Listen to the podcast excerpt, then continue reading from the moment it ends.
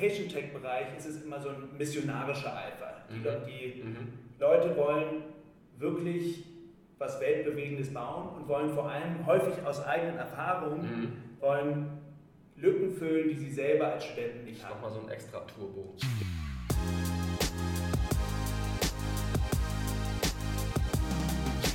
Project A Podcast. So, willkommen zum neuen Project A Podcast und diesmal mit Anton Weiz, Partner bei Project A. Hi. Hey, moin.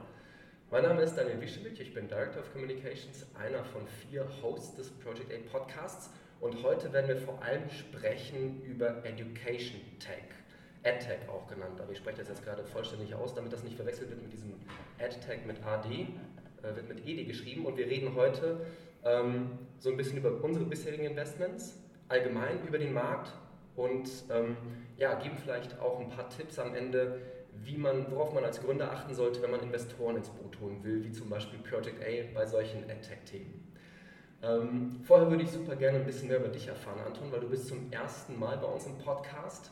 Ähm, und am Anfang stellen wir ganz gerne so die Frage, was hat dich so in diese Startup-Welt geführt? Ich weiß, du bist Volljurist und what the heck hast du hier bei uns zu suchen und dann auch noch Partner.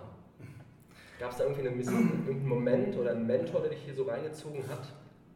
Es gab wahrscheinlich, wahrscheinlich mehrere Mentoren. Also ich habe angefangen in der Tat als, als Jurist, als Anwalt, äh, habe immer gemerkt, die Theorie macht mir Spaß, die Praxis, äh, die Juristerei macht mir nicht so Spaß äh, und bin dann über Umwege und wahrscheinlich auch Glück und Schicksal äh, bei Axel Springer gelandet im Büro von Matthias Döpfner, dem Vorstandsvorsitzenden. Ja.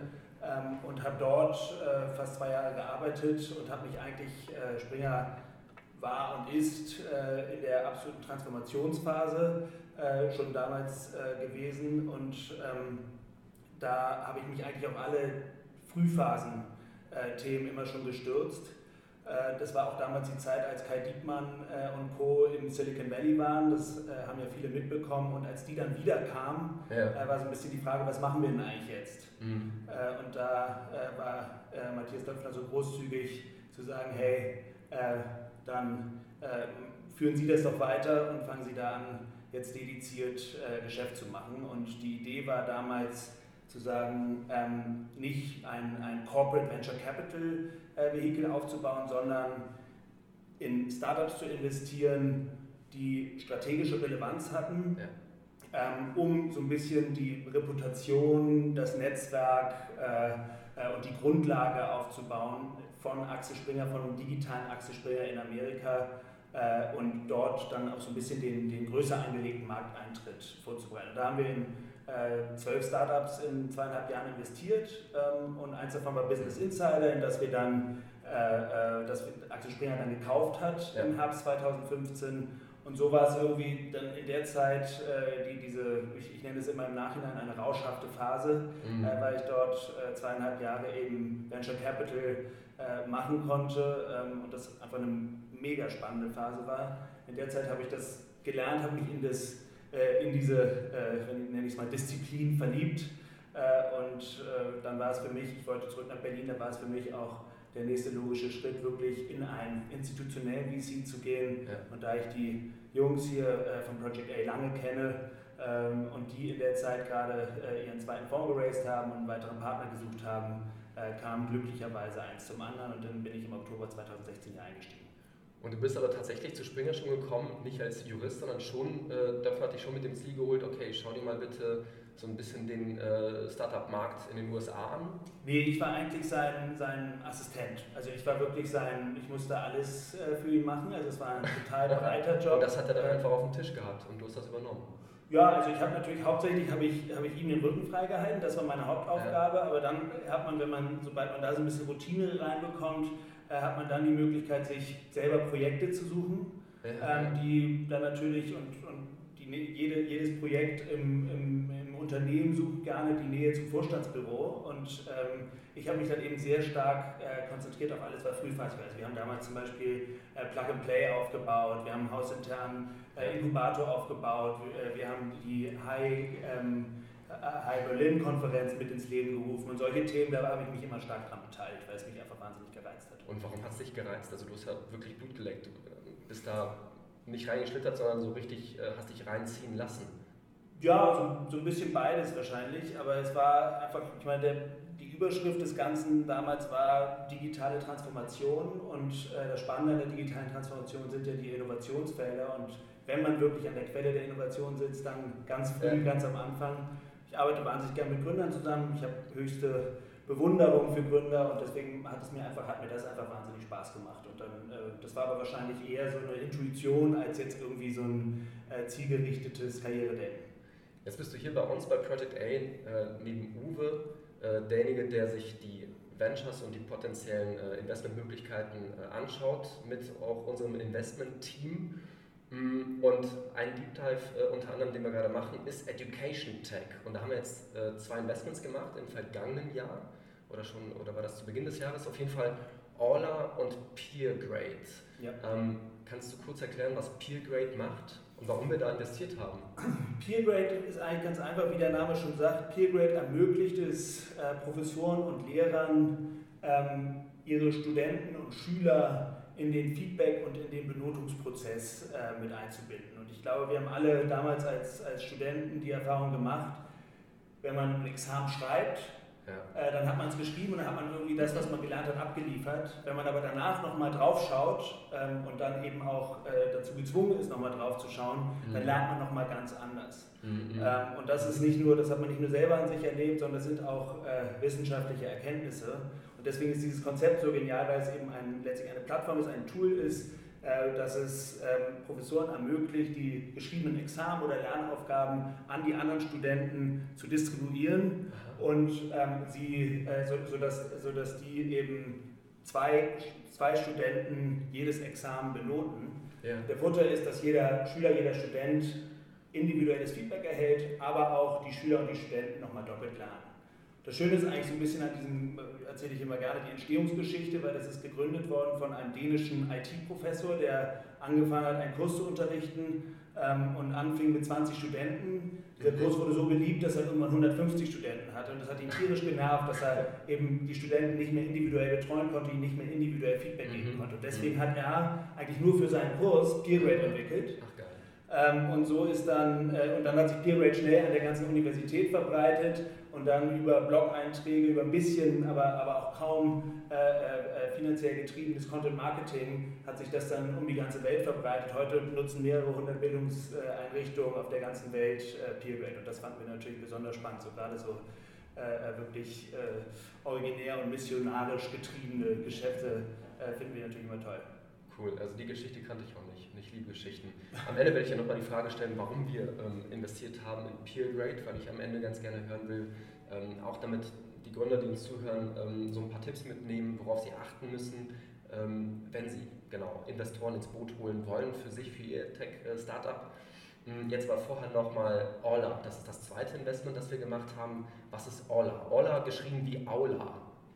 Genau, Aula, Aula Education ist ähm, ein ja, ist eigentlich ist, ist ein sogenanntes Learning Management System. Äh, Learning Management Systeme sind sowas wie die Betriebssysteme, die äh, die Professoren mit den Studenten und den Administratoren an Universitäten verbinden. Und es gibt Learning Management Systeme, sind nichts Neues. Es gibt Learning Management Systeme seit 10, 20 Jahren. Die marktführenden sind auch vor 10, 20 Jahren gebaut worden und dementsprechend unmodern und statisch sind sie. Der ein oder andere, der vor kurzem studiert hat, wird sich erinnern, das sind eigentlich so diese Friedhöfe, wo man seine Präsentation, seine PDF-Dokumente ablegt. Haben aber null interaktives, null kommunikatives Element und genau da äh, setzt eben Orla an. Orla, inspiriert von den Slacks, den WhatsApps dieser Welt, baut ein kommunikatives Betriebssystem, also so eine Art Slack äh, für Universitäten. Ähm, also man kann sich das ein bisschen als so eine Art virtuellen Campus vorstellen, in dem Professoren,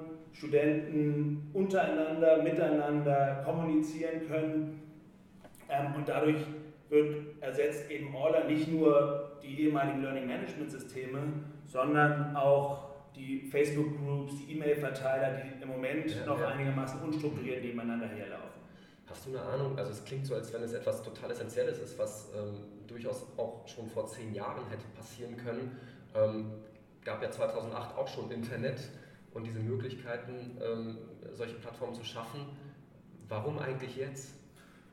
Ich glaube, weil die Messaging-Technologien ist mittlerweile so Bestandteil unseres täglichen Lebens geworden. Also ich hatte eben Slack erwähnt, was ja. mittlerweile in vielen Unternehmen, gerade in digitalen Unternehmen, genutzt wird, als hätte es das immer gegeben. Ja. Jeder nutzt WhatsApp mhm. äh, und mittlerweile nutzen die Leute WhatsApp viel verstärkter als E-Mails. Mhm. Ähm, also ich glaube, dieses, die, die, Form des, oder auf die Art und Weise, wie Messaging Einzug in unser Leben erhalten hat, macht es total Sinn, eben bei diesen Learning Management Systemen über dieses Statische, was damals die Idee war, hinauszugehen und das Ganze eben als kommunikatives Erlebnis zu verkaufen. Jetzt haben wir die Investments gemacht, äh, nicht in Deutschland. Also Orla ist in London, begründet, glaube ich, von einem Dänen und Peergrade ähm, ist dänisch. Also ich glaube, das ist jetzt ein Zufall, dass hier ein Däne in London äh, etwas äh, gründet, worin wir investieren und äh, das andere äh, AdTech-Startup ist in Dänemark, aber sind halt nicht in Deutschland. Warum? Also warum sind wir hier wieder spät dran im Vergleich zu anderen? Also du hast hier vorhin erwähnt, diesen AdTech Deep Dive, vielleicht nochmal ein paar Worte dazu, wir, ähm, wie wir investieren. Wir schauen, wir screenen pro Jahr mehrere tausend Investments, reden damit ungefähr tausend ähm, und das sind so die, das ist so das, was, was reinkommt. Und pro Jahr reden wir mit tausend Gründern. Ungefähr, ja. ja. Und äh, das, ist das, das ist das, was reinkommt. Ähm, und aus dieser, in dieser, aus dieser Masse von Themen natürlich, die wir uns auch angucken, gibt ja. es immer wieder Themen, die mhm. wir besonders spannend finden. Mhm. Und da stürzen wir uns drauf und da buddeln wir dann tiefer. Das heißt, wir fangen an, mit Professoren zu sprechen in dem, in dem Bereich. Wir fangen an, mit ähm, Industrieexperten zu sprechen. Wir reden mit Fonds, die sich auf diese Themenbereiche spezialisiert haben und fangen dann auch ganz proaktiv an, Daten, Databases zu screenen nach Unternehmen, die Lücken in dem Markt füllen, die wir sehen. Und das haben wir eben, wir haben uns dieses Ganze, also das hat, Uwe hat das im Jahr 2016 ganz stark mit Digital Health ja. gemacht. Äh, wir haben das im letzten Jahr ähm, nochmal mit so Next Generation Travel gemacht, mhm. haben es dann im äh, zweiten Halbjahr eben sehr verstärkt mit Education gemacht und machen es jetzt so in diesem Halbjahr ganz stark mit Mobility. Aber mhm. eben während dieses Education äh, Tech ähm, Deep Dives sind wir, haben wir eigentlich gemerkt, Deutschland im Moment zumindest ist jetzt nicht der spannendste Markt für mhm äh, Education, Tech-Unternehmen und das wird dich vielleicht ein bisschen an Uwe erinnern, der dasselbe äh, über Digital Health Companies sagt. Und das ist natürlich genau. äh, im System äh, einfach begründet. Also wir haben hier, ähm, also erstens, Bildung ist kostenlos in Deutschland, das will ich überhaupt nicht kritisieren, aber entsprechend ist natürlich die Zahlungsbereitschaft, wirklich privat für Bildung zu zahlen, mhm. ist, ist gering. Das ist im Gesundheitsmarkt genauso, ja. Gesundheitsmarkt. Genau. Das ist genauso.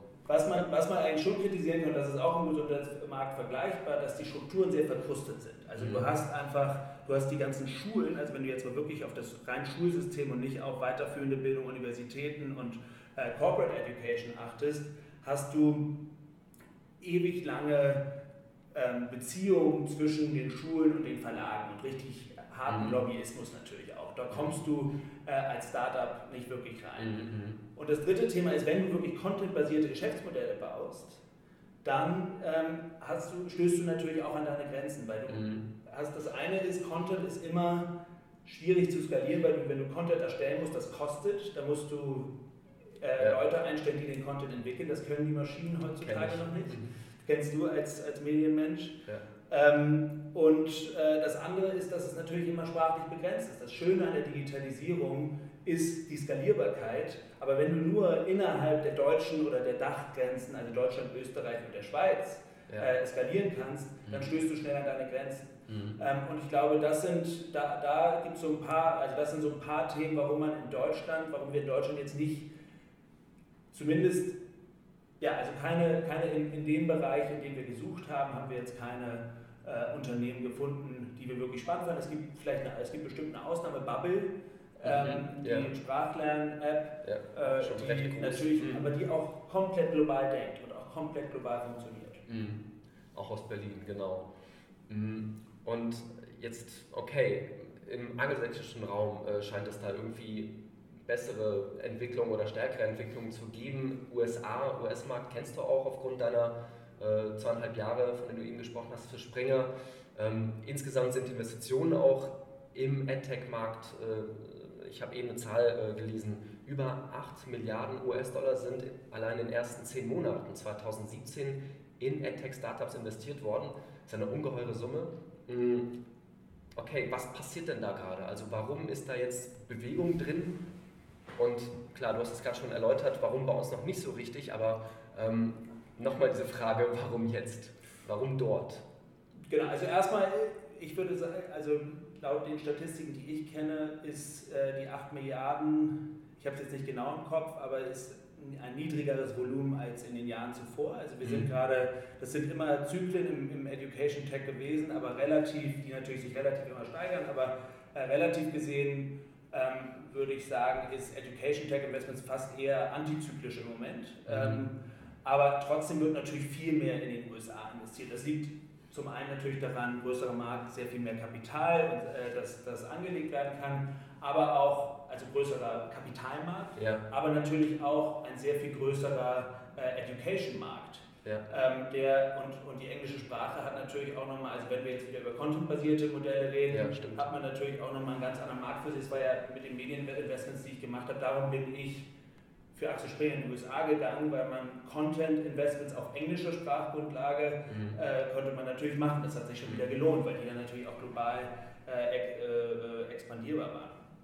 Ähm, das ist das eine. Das andere ist aber auch, dass man, dass Amerika die, die Infrastruktur ähm, in den Schulen und in den Universitäten, die sind schon viel stärker erwacht mhm. als hier. Ähm, also man sieht ähm, in Amerika eine sehr viel stärkere Verbreitung von Computern, mhm. ähm, von digitalen Systemen, mhm. ähm, die natürlich dazu führen, dass dann auch Applikationen, äh, mhm. dass dann auch digitale Infrastruktur mhm. die, äh, äh, gebraucht wird. Also mhm. Chromebooks, äh, Google hat, glaube ich, mittlerweile hat die, die, die Abnahme von Chromebooks hat, haben Bildungseinrichtungen mittlerweile äh, Corporates überstiegen. Wow. Äh, und da sieht man eben, der Staat greift an, die Schulen fangen an, sich mit Hardware auszurüsten. Äh, das ist in Deutschland. Äh, deutlich weniger, das ist in anderen Teilen Europas auch weniger. Äh, und wenn du die Hardware mhm. hast, wenn die Infrastruktur steht, ja. dann ist natürlich auch die Nachfrage nach digitalen Lösungen immer größer. Mhm. Ja, wird in Deutschland wahrscheinlich auch dann mal hoffentlich bald passieren, aber zurzeit ist es eben so, dass ähm, wir eben diese Verkrustungen haben. Zurzeit ist es auch so, wenn man sich die PISA-Studien anschaut, ähm, sahen wir da jetzt auch nicht ab mit, mit unserem super äh, Bildungssystem. Da sind wir eher durchschnittlich. Ähm, was, was muss denn hier in Deutschland bei uns passieren, damit wir mal irgendwie den Turn schaffen? Weil es erinnert mich wirklich wahnsinnig stark an äh, Digital Health, wo bei uns in Deutschland auch äh, Dinge passieren, nachdem sie woanders passiert sind. Und am Ende haben wir dann häufig das Nachsehen und ärgern uns, dass dann ähm, tatsächlich woanders die Früchte geerntet werden der Digitalisierung statt bei uns. Also völlig klar, was du gerade auch gesagt hast, ähm, Bildung kostenlos gut, Gesundheit kostenlos gut. Ähm, wir haben selbst da, wir sind schon irgendwo auch mission-driven, aber es tut schon weh, ich spreche da jetzt für mich, zu sehen, was für Möglichkeiten in der Digitalisierung stecken und wir in Deutschland sagen viel zu häufig, ja. Also ich glaube, ein bisschen Wettbewerb würde der gesamten Landschaft ganz gut tun. Äh, ich finde, es ist ein ganz gutes Beispiel. Also wir haben Orla äh, verkauft direkt an Universitäten. Mhm. Und Orla verkauft äh, und im Moment nur in Europa ähm, und hat sehr genau den, den Universitätsmarkt, auch in Deu deutscher Universität, nicht in Deutschland, äh, mhm. dazu komme ich da, hat sehr genau den Universitätenmarkt in Europa gescreent und hat gemerkt, dass äh, äh, England oder Großbritannien äh, mit Abstand am weitesten, mit Abstand am offensten sind, eben als Universität sich so ein Slack for Universities zuzulegen. Warum ist das so? Habe ich die, habe ich die Gründer auch gefragt und die haben gesagt, ähm, ein Hauptgrund ist das sogenannte Teaching Excellence Framework, was regierungsgetrieben ist und was eigentlich letztlich ein Ranking ist, ähm, von, von Regierungsbehörden durchgeführt, mhm.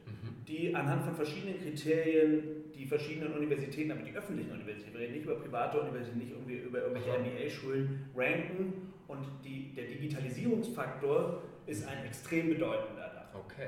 So, und je mehr, und die Studenten beobachten diese Rankings sehr genau und gehen zu den Unis, die besser gerankt sind. Ja. Und ab 2020, ab 2022 ist es noch nicht ganz klar, haben auch schon die Regierungsbehörden angekündigt, dass weniger Gelder an die schlecht gerankten Universitäten mhm. verteilt werden. Also das heißt, es gibt da wirklich Anreize, die, die, die Chancen der Digitalisierung zu nutzen, die Potenziale. Genau, das ist eine Möglichkeit in einem, in einem, in einem öffentlichen Bereich trotzdem irgendwie eine Form von Wettbewerb zu schaffen. Die, klar, privatwirtschaftlich ist es am Ende immer das, äh, ist es der Kapitalismus. Ähm, und äh, da wäre es aber die Möglichkeit über diese Rankings, und das funktioniert ja. Also man, die, die sehen, und wir haben ja auch deutsche, äh, äh, deutsche Plattformen gesehen, die versucht haben, an deutsche Universitäten zu verkaufen direkt. Ja. Und jetzt sagen, wir gehen nur noch nach UK. Weil da passiert was, da kriegen wir teilweise Inbound Interest mhm. von den Universitäten, ja. was wir in Deutschland noch nie bekommen haben. Mhm. Also ich glaube, das ist, das ist mal so eine Maßnahme gewesen, mhm. wo man sagt, wo ich sage, das, das macht einfach richtig Sinn. Also mhm. natürlich ist das irgendwie ein Unterdruck setzen. Mhm. Äh, so könnte man, da werden, da werden die Universitäten hier anfangen zu jammern, mhm. aber es ist ein positives Unterdruck setzen. Es ist eine Erzeugung vom Wettbewerb, die der gesamten Landschaft einfach gut tut. Du hast gerade schon gesagt, All Education an deutsche Unis äh, nicht verkauft. Warum? Also, also sie haben es gar nicht probiert. Sie haben einfach ganz klar das Marktscreening mhm. gemacht und haben gesagt, wo mhm. gehen wir als erstes hin? Sitzen okay. sie in UK, da war es vor der ja. Tür. Nun kommen sie von der Oxford mhm. University, die Studenten, und haben deswegen sich erstmal auf UK-Markt, aber haben sich natürlich sehr genau auch die anderen Märkte angeschaut. Aber sie wissen, der zweite Markt äh, wird die USA sein. Wir werden ja ähm, weiter in AdTech investieren, behaupte ich einfach mal. Bin ich da richtig? Also wir, wir schauen da bestimmt weiter. Deep Dive machen wir jetzt nicht irgendwie nur für zwei Investments, sondern hm, wenn jetzt äh, jemand die super Idee hat, ein Gründer, und der sagt, ja, also das ist wirklich, das wird die Bildung katapultieren. Ich bin in diesem AdTech-Bereich äh, gut unterwegs und ich würde wahnsinnig gerne, dass da Project A auch mit seiner Expertise und mit seinem 100-Mann-Team mich unterstützt. Ähm, worauf sollten die denn achten, beziehungsweise worauf achten wir denn, wenn sich jemand bei uns ähm, äh, na, bewirbt, ist jetzt, wie, wie nennen wir das? Bestimmt ein englisches Wort dafür. Bei uns pitcht. Bei uns pitcht, genau, siehst du. Genau, also was, was sollte da, äh, worauf sollte da äh, geachtet werden? Also ich glaube, eine globale Ambition ist wahnsinnig ja. wichtig.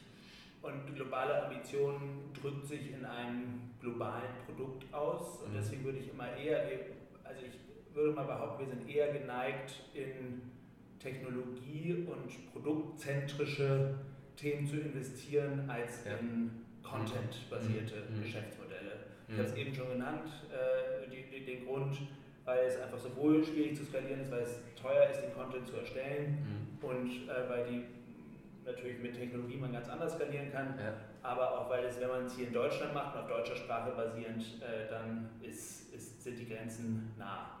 Ähm, und deswegen, also das ist, das ist wahrscheinlich so der wichtigste, der wichtigste Tipp, dass man einfach nicht denkt, äh, irgendwie eine Nachhilfe-App in Deutschland baut, mhm. ohne irgendwie mhm. despektierlich äh, über mhm. irgendwelche Player zu sprechen, weil da würden wir wahrscheinlich eher nicht investieren. Ja. Ähm, die, ähm, aber äh, wenn man sagt, wir bauen ein Produkt, was erstmal in Deutschland startet, was aber die Möglichkeit hat, mit kleinen Tweaks global ausgerollt zu werden, ja. äh, dann werden wir hellhörig. Warum haben wir in Peer Grade und All investiert? Vielleicht äh, hilft das auch. Also was hat uns da besonders gefallen und was war da ausschlaggebend für uns? Also das war eine Mischung aus genau dem, was ich gerade gesagt habe, mhm. weil also Peergrade hatte ich ja schon erwähnt, ist ein, wird jetzt schon weltweit von Bildungseinrichtungen genutzt. Mhm. Ähm, und äh, Orla hat total, also da, da, es, da ist es eher so ein bisschen eine Frage, eine Sales-Frage, kriegt man das Produkt in anderen europäischen Ländern an Mann? Ich mhm. mache mir überhaupt keine Sorgen, dass sie das auch in Amerika verkaufen können. Mhm. Ähm, da ist jetzt eher so eine reine Fokusfrage, dass sie erstmal nur UK machen. Ja. Und dann aber vor allem auch äh, Teams. Und das ist so ein bisschen, das ist das Schöne, das äh, bespreche ich immer mit äh, unserer Investmentmanager Mila Venezia, mit der ich den äh, AdTech Deep Dive zusammen gemacht habe. Ähm, dass das Schöne an diesem Bereich ist, dass du Gründer hast, die, ich meine, alle Gründer sind getrieben und alle mhm. Gründer sind äh, passioniert, aber mhm der, äh, im, im Education Tech Bereich ist es immer so ein missionarischer Eifer. Die, mhm. die mhm. Leute wollen wirklich was Weltbewegendes bauen und wollen vor allem häufig aus eigenen Erfahrungen mhm. wollen Lücken füllen, die sie selber als Studenten nicht haben. Nochmal so ein extra Turbo. Genau, und, das, mhm. ist, und das macht schon, also ich habe dieses, dieses Order-Team, ich habe glaube ich nie nie, seitdem also vorher und nachher nie sowas Leidenschaftliches gesehen. Ähm, und das ist, das, das hat uns, und das begegnet uns im, im Education Tech-Bereich häufig und das äh, macht einfach richtig Spaß. Geil. Wenn jetzt ähm, jemand an uns herantreten will, wie macht er das am besten? Du hast schon Mila Venezia Kramer genannt, die übrigens, das ist so eine Side-Info, äh, bald bei uns auch Mit-Host sein wird im Podcast, eine von vielen, aber äh, das nur nebenbei. Sie gehört zum Investment-Team, ähm, also wie, wie approacht man euch am besten? Ähm, ja, das ist, immer, das ist immer so die Standardfrage. Also ich glaube, ähm, wie approacht man einen VC? Jetzt wollen wir bei denen, die jetzt uns zuhören, echt den super Tipp geben. Genau, also da ist natürlich, da ist natürlich ähm, also die, die, die Standardantwort darauf ist, es gibt so viele Startups, äh, deswegen bitte äh, äh, besorgt euch eine warme Intro von jemandem, dem wir vertrauen, weil wir müssen irgendwie mhm. den, äh, äh, unseren Weg durch den Dschungel der, der vielen Startups finden. Ja. Ich glaube jetzt im Education Tech Bereich, äh, wenn man das schon in den, in den Betreff schreibt und mhm. an mila.kramer mit c at project-a.com diese Mail schickt, ich glaube, da hat man eine gute Chance, äh, erhöht zu werden. Okay, super. Ich hoffe mal, dass Mina nicht sauer ist, dass wir das jetzt hier so abschließen. vielen, vielen Dank, Anton, für diesen Podcast. Bis dann. Vielen Dank.